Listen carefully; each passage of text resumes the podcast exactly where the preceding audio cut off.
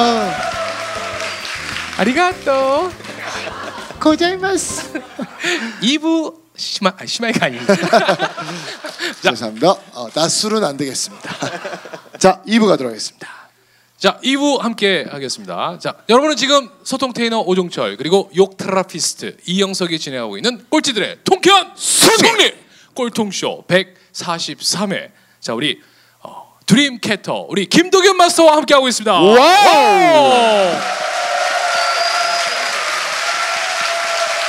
wow. 아, 우. 야. 이제 나이키. 아, 나이키. wow. 아니 나이키는 정말 아니 어, 어, 미국에서도 오래된 회사 아닙니까? 그렇죠. 세계 최고의 스포츠 브랜드죠. 네. 아 근데 나이키에서 제가 했던 첫 번째 일이 이제 테니스 담당을 했어요. 그런데 어. 사실 테니스? 예 예. 근데 자, 사실 저는 테니스 선수 출신이 아니기 때문에 선수를 스카우트하거나 관리하는데. 그러니까 우리가 이제 에이전트가 되려는 네. 학생들이 많은데 사실 에이전트가 되려면 그 종목에 대한 이해나 경험이 아. 많아야 돼요. 왜 그러냐면 선수를 스카우트하고 또 그 선수를 관리하려면 종목에 대한 이해가 있어야 되는데 예. 저 같은 경우는 이제 나이키에서 아, 학교 다닐 때 테니스를 치지 않다 보니까 그러니까. 상당히 좀 힘들더라고요. 맞아요. 예. 그때 못했던 운동이 이제 축구 그렇죠. 하다가 안 돼서 예. 육상 안 해서 하다 안 안, 되고 돼서 럭비. 럭비. 예. 그러니까 테니스는 안 하셨어요. 그렇죠. 테니스는 안 해봤죠. 그래서 이제 종목을 이제 축구 담당으로 바꿨고 또 그다음에 아. 농구 담당에 나가니까 농구 담당을 했고 또 야구 담당에 나가니까 어? 야구 담당을 했고 야구 담당. 예 그러다 보니까 모든 종목의 협회나 특성을 다 이해할 수 있는 그런 계기가 돼서 아. 오히려 그게 엄청나게 경쟁력이 된 것 같아요. 예.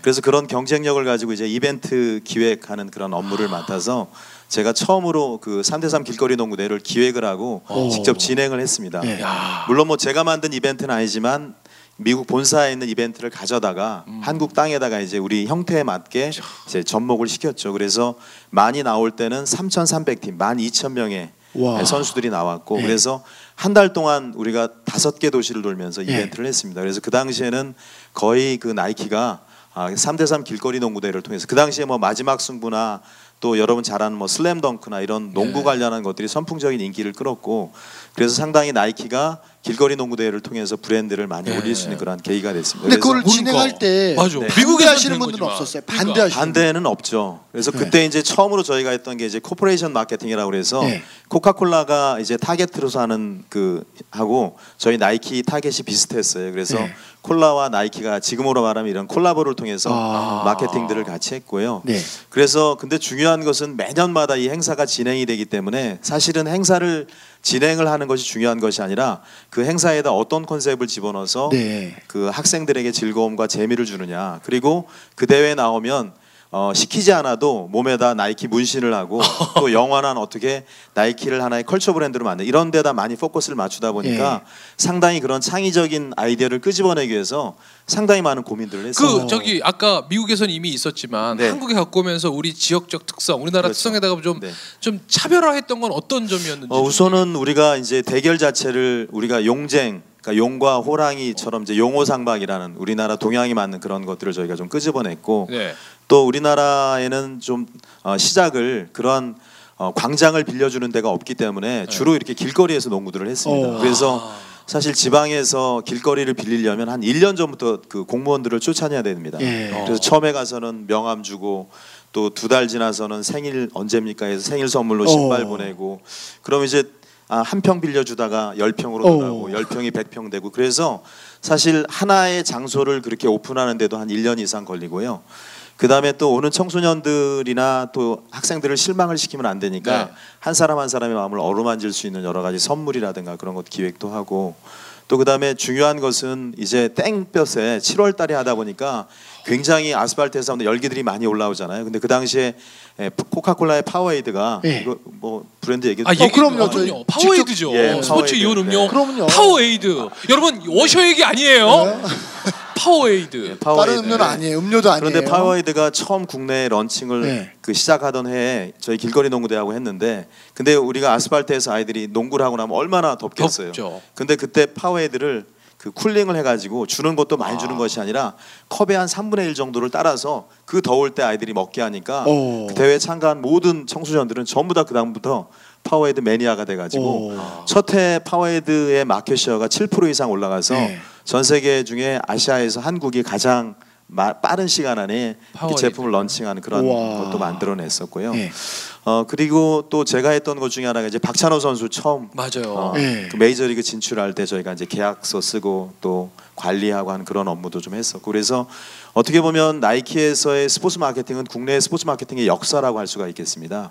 그래서 그런 길거리 농구를 통해서 어떤 스포츠라는 것이 정말 굉장히 파워풀하고 또 청소년들에게 꿈과 희망을 줄 수 있다는 그런 어떤 그 네. 계기도 좀 저희가 만들어줬고 또 최초에 박찬호 선수가 메이저리그에 진출했을 때 다른 브랜드 같은 경우는 성적이 안 좋으면 그냥 내치는데 어. 나이키 같은 경우는 선수가 마이너리그에 어. 떨어졌을 때도 저희가 광고나 홍보를 만들어서 지속적으로 와. 선수를 저희가 알리고 그래서 결국 다시 3년차, 또 올라오는. 4년차에 떴을 때 저희 나이키가 엄청나게 그런 홍보 효과를 받고 그래서 어 제가 나이키에서 배웠던 것은 절대 브랜드는 배신해서는 안 된다. 그리고 음. 굉장히 그 적합성 있는 선수를 고르는 것이 나이키 선수들 보면 굉장히 다들 잘생기지 않았습니까? 그래서 그런 적합한 선수를 고르고 또 선수를 골라도 그 선수에게 다른 다른 브랜드와 또 다른 선수화된 차별화된 것이 무엇인지를 끄집어낼 수 예. 있는 그런 차별성을 저희가 끄집어낸 게 되게 중요하고 음. 세 번째는 지속적으로 일관성을 가져가는 게 되게 가져가는 중요합니다. 어. 그래서 제가 나이키에서 배웠던 게 우리가 얼마나 적합한 것을 선택하느냐 적합한 그리고 것. 똑같은 것을 하지만 얼만큼 우리가 차별화하는 차별화시킬 수 있느냐 그리고 얼만큼 우리가 지속. 일관성 있게 사느냐 어. 그래서 어떻게 보면 우리가 이런 것이 하나의 브랜드 정책이다라고 얘기를 할 수가 있는데 그런데 중요한 것은 우리 인생하고도 똑같은 것 같아요. 그러니까요. 얼마나 우리가 아니라 자신에게 맞는 적합한 일을 하느냐 그리고 네. 똑같은 일을 하지만 다른 사람과 내가 얼만큼 차별해서 남다르게. 네. 할수 있느냐 그리고 그것을 얼만큼 지속 가능하게 하느냐 하는 것이 굉장히 중요하다는 걸 배웠습니다. 박수 한번 주세요. 네. 어, 그러면 우리 국내 스포츠 브랜드들도 있잖아요. 네네. 뭐가 좀 차이가 있는 거예요. 차이가 도대체 있는 왜 걸까요? 나이키를 못 따라 왜못 나이키를 우리는 거예요? 어, 우선은 나이키는 강력한 그 글로벌 스타들이 많죠. 그런 예. 선수들을 대상으로 한 아. 마케팅이 뛰어나기 때문에 국내 브랜드가 좀 따라올 수가 없는 거고. 예.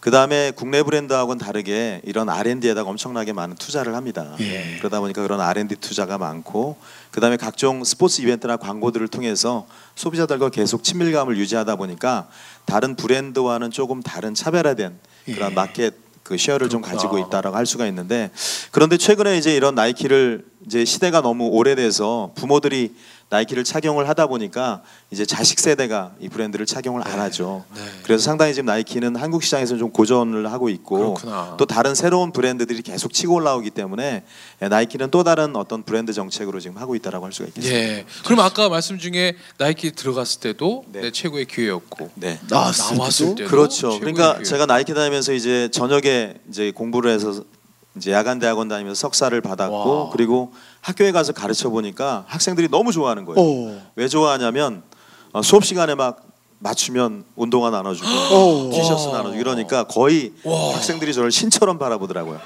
그리고 또 한 학기가 끝나면 그 학생들을 네. 길거리 농구 대회 그 아르바이트 진행으로 시키니까 네.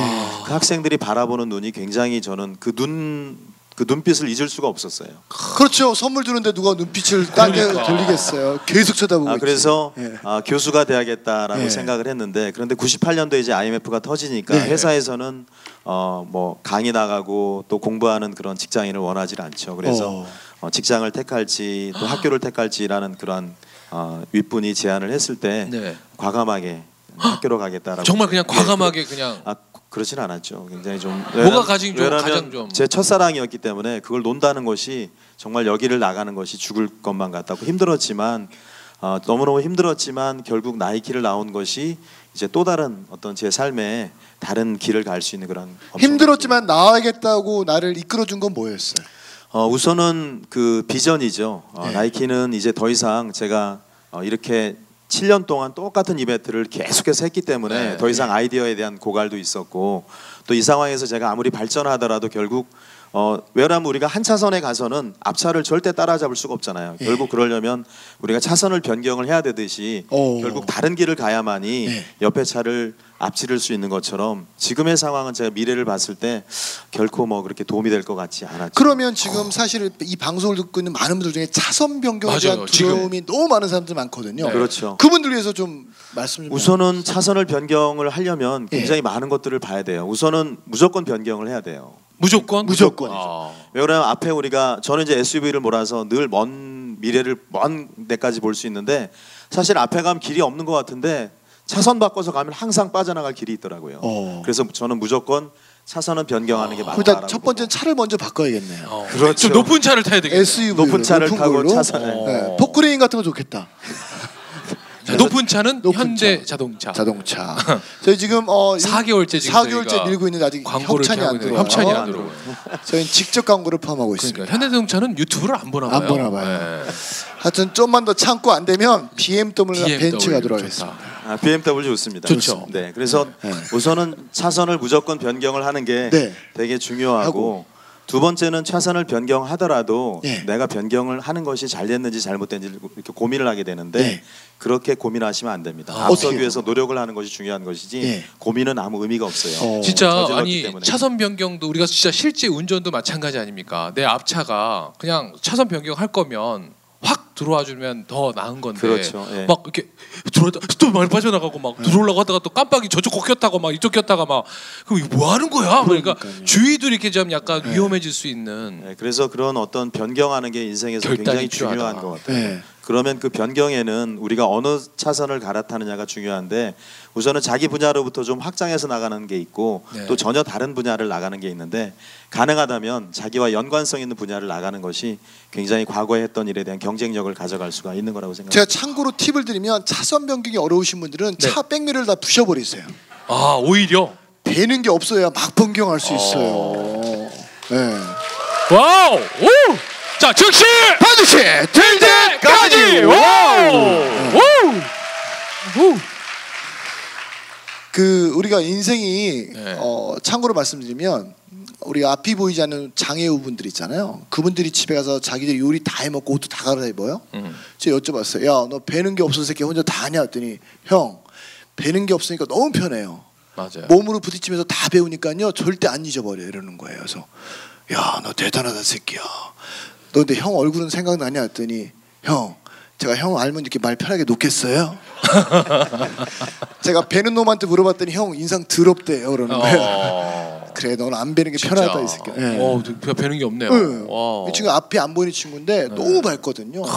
그래서 야 너무 멋있다. 그래서 여러분들 야. 인생도 그런 것 같아요. 우리가 앞에 안 보인다는 생각하고 막 저지르면 되는데 네. 보이니까 두려운 거야. 그러니까 네. 오늘부터 행동하십시오. 아셨죠? 네. 아우, 박수 한번 주세요. 네. 와우. 감사합니다. 자, 이렇게 해서 just do it. Just do it. just do it. 나이키. 무조건 해라. 네. 그냥 그냥 아디다스 된다. 아니에요? 나이키예요? 좋습니다. 자 그러면 공감과 우리 공감 사랑. 예. 공감 얘기 한번 들어볼까요? 어, 우선 마케팅은 결국은 사람들의 소비자의 마음을 뺏는 겁니다. 네. 그러니까 뺏느냐 아니면 이기느냐의 경쟁이 마케팅이기 때문에 네. 그런데 여기서 가장 중요한 것은 공감과 공유입니다.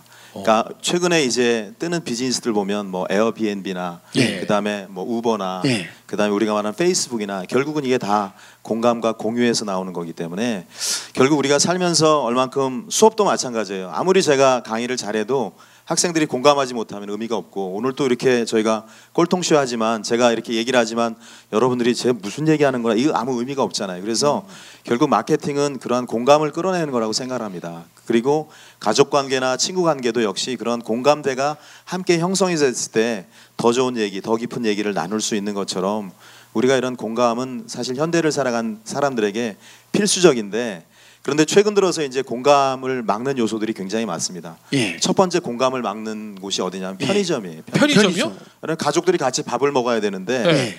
집에서 밥 안 먹고 편의점 가면 뭐다 요즘 있죠. 도시락이 하도 많이 아. 좋아져서 그러다 보니까 현대는 굉장히 고독한 사람, 외로운 사람들이 너무나 많아요. 어. 그래서 그러한 그러한 편의점이 유일하게 지금 매출이 많이 오르는 곳이 편의점인데 어. 그래서 결국은 사람들이 함께 공감과 공유를 하고 식사를 해야 되는데 네. 자기 혼자 혼자 먹는 그런 혼밥족이라든가 또 네. 혼자 노는 혼놀족이라든가 이런 게 많아지다 보니까 점점 점점 공감이 좀 세대적으로 좀 떨어지는 것 같아요. 그래서 그러한 공감과 공유를 해야 되는데 가장 좋은 방법이 뭔지 어, 아십니까? 뭐예요? 알려주세요. 그게 바로 스포츠예요. 오. 아. 스포츠처럼 그런 공감을 할 수 있는 게 없습니다. 예. 그리고 어, 그러한 공감을 하면 우리가 어떤 게 나오면 야성적이 돼. 야성. 오. 어. 사람이. 이 사람이 야성적이 네. 돼요. 그러니까 대한민국이 이 야성 상실의 시대에 우리가 살고 있어요. 맞아요. 제가 90년대에 나이키 출 나이키 다닐 때 출장을 가면 네. 일본 여자 직원들이 이 일본에는 남자가 없다라고 얘기합니다. 그래서 왜? 남자가 왜 없냐? 일본에는 남자가 없고 한국 남자 너무 멋있대요. 왜요? 일본 남자들이 너무 순하고 착한 거예요. 오. 그래서 왜 그럴까 이해를 못했는데 네. 제가 이제 요즘 들어서 뭐 여러분 잘 아시겠지만 뭐 해병대 가서 사고가 나면 해병 해병 훈련 못 하게 하고 또 텐트 안에서 불이 나면 텐트 못 치게 하고 이러다 보니까 점점 점점 대한민국이 법과 규제로서 인간이 해야 될 행동들을 제재하다 보니까 맞아요, 맞아요. 점점 점점 야성이 없어지는 것 같아요. 저지르질 못하는 것 같아요. 네. 여기 나오는 것처럼 즉시 반드시 될 때까지 하려면 그런 야성이 있어야 되는데 우리 학교에서도 우리 대학생들 신입생들 보면 야성이 없어요. 저지르질 못해요. 엄마가 해주는 밥 먹고 엄마가 다니는 학원 이러다 보니까 대한민국이 야성 상실의 시대에 살고 있다는 겁니다. 그래서 결국 이러한 야성을 회복을 하려면 스포츠를 통해서 스포츠 경기장 가면 야 문걸어 잠궈 어. 저 새끼 죽여 하고 이러지 않습니까? 어. 그래도 다 통하지 않습니까? 네. 아, 스포츠가 문그 그렇죠. 저 자기 죽여 이러면 자기 아 아 그것도 스포츠인가 봐요. 그러니까요. 네. 그래서 자기 몸 안에 내재되어 있는 이런 동물적인 어떤 본능을 해소함으로써 사람들이 스트레스를 해소하게 되고 좋다. 몸을 써야 되는데. 그렇죠. 그래서 결국 성공한 사람들 보면 다 야성적인 사람들이죠. 여러분 잘 아는 뭐 스티브 잡스 아. 네. 학교 졸업 못했죠. 어? 그죠? 네. 네. 그러니까 중요한 것은 그렇게 자기 분야의 어떤 생각을 가지고 마음껏 하는 사람들이 결국은 성공을 할 그- 수가 있습니다. 제가 얼마 전에 그 삼성의 부회장님하고 식사를 했는데 예. 삼성에서 고등학교가 있더라고요. 거기 그 저쪽 서산 쪽에 고등학교가 있는데 거기는 1교시 수업이 다 체육이래요. 매일 체육이래요.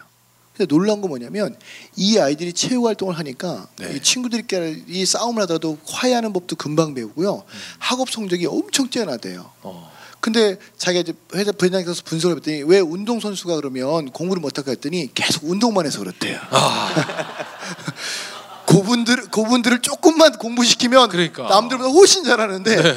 계속 운동만 시켜서 그렇고 어. 어. 아이를 바르게 키우고 싶으면 이제는 예. 지식보다는 지혜를 가진 아이로 맞아요. 키워야 리더가 되지. 지식을 가지는 사람은 지혜를 가진 사람 밑에서 종속 관계로 일을 하지 절대 네. 지혜를 가진 사람 위에 올라갈 수가 없다고 말씀하시더라고요. 그래서 삼성도 인재를 뽑을 때 지식을 가진 아이들은 무조건 밑에서 어, 그렇죠. 어, 종속 관계 아이 사람으로 구성을 두고 어, 리더들은 전부 다 지혜를 가진 사람을 뽑는다고 하더라고요. 맞아요. 그 지혜를 갖는 첫 번째 바로 어릴 때는 운동을 시키는 거라고 하시더라고요. 그러니까 우리가 그 공부라는 거에 대한 네. 개념을 좀 여러분들이 다시 잡아야 될 게 책상 앞에 오래 앉아 있는 시간이 절대 공부하는 시간이 아니거든요. 아니에요, 아니에요, 아니에요. 그러니까 앉아 있는다고 해서 뭐 애가 공부하거나 이거 아닌데 우리는 공부하는 법도 제대로 알려주지 그렇죠. 않으면서 무조건 공부하라고 앉혀놓으니까 네. 하지만 몸과 마음은 네. 연결돼 있는 거기 때문에 몸이 해결이 되려면 해결이 돼야 마음도 해결되는 거잖아요. 맞아요. 그러니까 좀 그런 부분들에 있어서 우리만이라도 같이 좀 몸을 좀 더 활발하게 그런 의미에서 움직이세요. 네 움직이세요. 즉시 반드시 될 때까지 와우! 우! 우! 우! 우! 우! 자 야, 그러면 참 우리가 진짜 스포츠 중계를 보고 많이 공감을 하고 또 야구장을 가고 네. 축구장을 찾아갔잖아요. 좋다. 가서 예, 우리가 갤러리로 공감하는 사람이 있고 음. 실제로 몸을 움직이면서 공감하는 사람이 있잖아요. 네네. 그런 사람들은 어떤 차이가 있는 건가요? 어, 우선은 몸을 많이 그러니까 최근엔 이제 대한민국의 야구를 보시면 굉장히 한 세대가 우리가 말한 한 세대는 25년을 얘기하는데 한 세대가 지나다 보니까 부모들이 이제 아이들을 데리고 경기장을 가기 시작을 맞아요. 했습니다. 그래서 유니폼 보면 뭐 곰돌이부터 이렇게 가족들이 뭐 옛날 똑같은- 거부터 네네. 요즘 거까지 그렇죠. 그렇게 입고 맞아. 이제 경기장 가서 응원을 하는데 그래서 거기에서 보면 굉장히 열성적인 사람들은 네. 네. 굉장히 스트레스를 많이 푸는 사람들이 어. 맞아, 거기서. 그러니까 저희 같은 마케터들은 네. 경기장에 야구 경기 3시간 20분 동안 사람들이 얼마나 함성을 지르는지를 카운트를 합니다. 와. 그래서 보니까 예. 야구 경기는 한 3시간 20분 동안 예. 한 150회 정도. 오. 그래서 함성을 많이 지르면 지를수록 예. 스트레스가 많이 풀리는 거죠. 맞아요. 그러니까 여러분 많이 지르세요. 예, 아셨죠? 그래서 그래서 네. 그- 소리 질러! 와우! 약해 약해. 다시 한번 소리 질러. 아우 이 와중에도 립싱크 한다. 아, 그래서 스포츠는 이렇게 소리를 지름으로써도 상당히 스트레스 해소가 많이 되고 예. 또 자기의 어떤 옆에 있는 친구와 공감을 좀 많이 하게 되죠. 예. 근데 더 중요한 것은 이렇게 관람하는 것보다는 직접 참여하는 스포츠가 굉장히 좀. 더 스트레스 해소나 네. 예. 공감대를 형성하는 데 상당히 좋습니다. 실제로 아까 우리 이영석 대표께서 이야기한 대로 고등학생들이 스포츠 활동에 많이 참여하니까 예. 학습 능력이나 올라간다. 삶의 스트레스가 굉장히 많이 사라지는 건 이미 통계로 나와 맞아요. 있고 또 한국 사람들이 하루에 10분씩만 운동을 해도 우리 의료비야 1조가 절감이 됩니다. 와. 그래서 상당히 이 스포츠라는 것이 우리나라의 어떤 삶의 근간이 돼야 되는데 우리가 맞아. 지금 너무나 빨리 경제 성장이 되다 그러니까. 보니까 우리 어른들은 스포츠를 하지 못하고 근면과 성실함으로 이렇게 그러니까. 성공을 해오지 않았습니까? 근데 이제 젊은 세대들은 그렇게 해서는 성공할 수가 없고 어. 네. 결국은 창의력과 자기 자신이 가지고 있는 내재적인 어떤 능력을 가지고 성공을 해야 되는데 오케이. 그 능력이라는 것은 결국 야성이라는 겁니다. 그래서 네, 그런 것들을 좀 발휘할 수 있는 기회가 많이 있어야 되는데 이제 그런 게 없다는 거죠. 그래서 결국 저는 스포츠를 통해서 좀 해야 되는데 근데 중요한 거는 이제 저도 애들을 키우다 보니까 어디 놀러만 가려면 꼭 그 다음 날이 시험이에요. 아, 이 교육부가 예. 날짜를 그렇게 다 잡아놨어요. 그래서 놀러 가려고 하면 아, 꼭 그렇죠. 그다음에. 꼭 시험에 걸려요. 그래서 아. 이 교육부가 바뀌지 않으면 대한민국이 바뀔 수가 없습니다. 아 그리고 또 말씀드리자면 네. 그, 네, 박수 한번 주세요. 아, 일단 박수 한번 주세요. 네. 어, 교육부도 바뀌어야 되지만 어, 아파트를 짓는 분도 좀 바뀌어야 될 것 같아요. 네. 이 새끼들 잘못 져가지고 네. 층간 소음 때문에 아이들 뛰질 못하게 하잖아요. 네. 이게 말이나 되는 세상이에요. 아이들이 뛰어놀면서 성장해야 되는데 그렇죠. 조금만 시끄러우면 인터폰 해가지고 아이를 아이가 뭐 발목에다가 뭘 붙였냐는 둥. 그래서 저는 개인적으로 사실은 어, 교육부가 바뀌려면 네. 노- 부모가 먼저 바뀌면 돼요. 부모들이 교육부에 계속 항의를 하는 거예요. 체육 시간을 많이 늘려라. 그리고 어, 선생님들한테 더 많은 교육을 시켜라. 이렇게 해야 되는데 우리는 엄마들이 어떠냐면 문제예요. 그래서 아이들 교육보다 엄마 부모 교육이 먼저 되어야 되지 않을까 생각을 합니다. 네. 즉시 반드시 될 때까지. 와우! 오! 자, 그러면 아까 공감을 방해했던 게 편의점이어서 이제 네. 이렇게 나왔고 네. 두 번째만 어떤 건지. 어, 자, 잠깐. 그럼 여기서 아, 여러분 여러분 공감을 방해하는 건 뭘까요? 어, 뭘까요? 궁금해 죽겠네. 와, 궁금해 죽겠네. 얘가 여기서 2부 잠깐 마무리하고요. 마무리하고. 3부에 과연 편의점 다음에 무엇일지 같이 한번 이야기 나눠보도록 하겠습니다. 즉시 반드시 될 때까지. 와우! 우!